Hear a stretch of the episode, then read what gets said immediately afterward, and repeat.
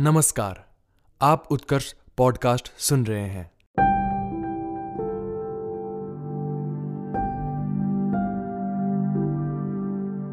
नमस्कार, उत्कर्ष पॉडकास्ट के daily audio article में आज हम चर्चा करेंगे भारतीय संसद की इंडियन पार्लियामेंट। भारत विश्व का सबसे बड़ा लोकतंत्र है और उस लोकतंत्र की सबसे खूबसूरत तस्वीर हमारा पार्लियामेंट या संसद भवन है, जहाँ पर जनता द्वारा चुने गए सांसद हमारे देश और राज्य का नेतृत्व करते हैं। क्या आपको संसद भवन का इतिहास पता है? ये कब, कैसे व किसके द्वारा बनाया गया था? अगर नहीं पता तो आज हम भारतीय संसद के बारे में विस्तार से चर्चा करेंगे। भारत का संसद भवन विश्व के शानदार भवनों में से एक है, जिसका निर्माण अंग्रेज़ों के द्वारा वर्ष 1921 में शुरू किया गया था और यह 1927 में बनकर तैयार हुआ। भवन के निर्माण में कुल तिरासी लाख रुपए की लागत आई थी। संसद भवन का शिलान्यास ड्यूक ऑफ़ कर्नाट ने किया था और इसका उद्घाटन भारत के तत्कालीन वायसराय लॉर्ड इरविन ने किया था। संसद भवन के आकार की बात करें तो यह एक वृत्ताकार भवन है जिसका व्यास एक मीटर है। इसकी परिधि एक बटा दो किलोमीटर से अधिक है। संसद भवन लगभग छह एकड़ में फैला हुआ है। इसमें बारह दरवाजे, जिसमें गेट नंबर एक मुख्य द्वार है। संसद के पहले तल का गलियारा 144 मज़बूत खंभों पर टिका है। प्रत्येक खंभे की लंबाई 27 फीट, अर्थात 8.23 मीटर है। भारत का संसद भवन विश्व के किसी भी देश में उपस्थित वास्तुकला का एक बेहतरीन उदाहरण है। इसका डिज़ाइन उस समय के मशहूर वास्तुविद लुटियस ने किया था। इसका निर्माण कार्य सर हर्बर्ट बेकर के निरीक्षण में संपन्न हुआ। इसके गोलाकार गलियारों के कारण शुरू में इसे सर्कुलर हाउस कहा जाता था।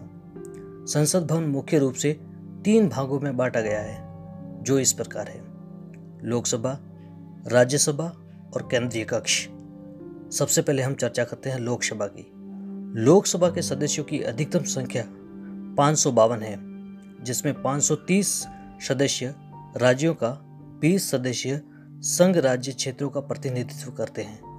लोकसभा कक्ष अर्धवर्ताकार है, जो कि 4800 वर्ग फीट में फैला हुआ है। इसके मध्य में स्पीकर की कुर्सी है, जहाँ पर लोकसभा अध्यक्ष बैठता है। लोकसभा में 550 सदस्यों के बैठने की व्यवस्था है स्पीकर की कुर्सी के दाहिनी ओर सत्ता पक्ष के लोग बैठते हैं और बाई और विपक्ष के लोग बैठते हैं। राज्यसभा। राज्यसभा को संसद का उच्च सदन भी कहते हैं। इसमें सदस्यों की बैठने की संख्या 250 है, जिनमें 12 सदस्य भारत के राष्ट्रपति द्वारा नामांकित होते हैं। उन्हें नामित सदस्य कहा जाता है। राज्यसभा में सदस्य छह साल के लिए चुने जाते हैं। और भारत का उपराष्ट्रपति राज्यसभा का सभापति होता है।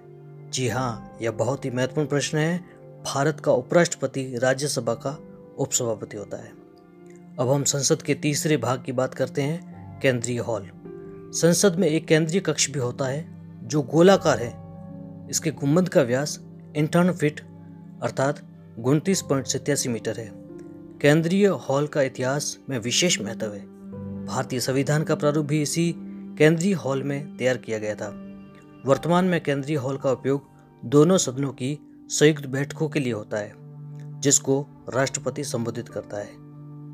संसद भवन के स्वर्णिम इतिहास से जुड़ी जानकारियाँ आपके लिए महत्वपूर्ण होगी।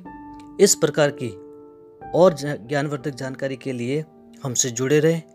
अभी सब्सक्राइब करें उत्कर्ष पॉडकास्ट। स्वरूप सोलंकी, उत्कर्ष पॉडकास्ट, जोधपुर। हमारे साथ जुड़े रहने के लिए धन्यवाद। आगे भी इसी प्रकार के ऑडियो सुनने के लिए अभी सब्सक्राइब करें उत्कर्ष पॉडकास्ट को। साथ ही अपने दोस्तों के साथ शेयर करना ना भूलें।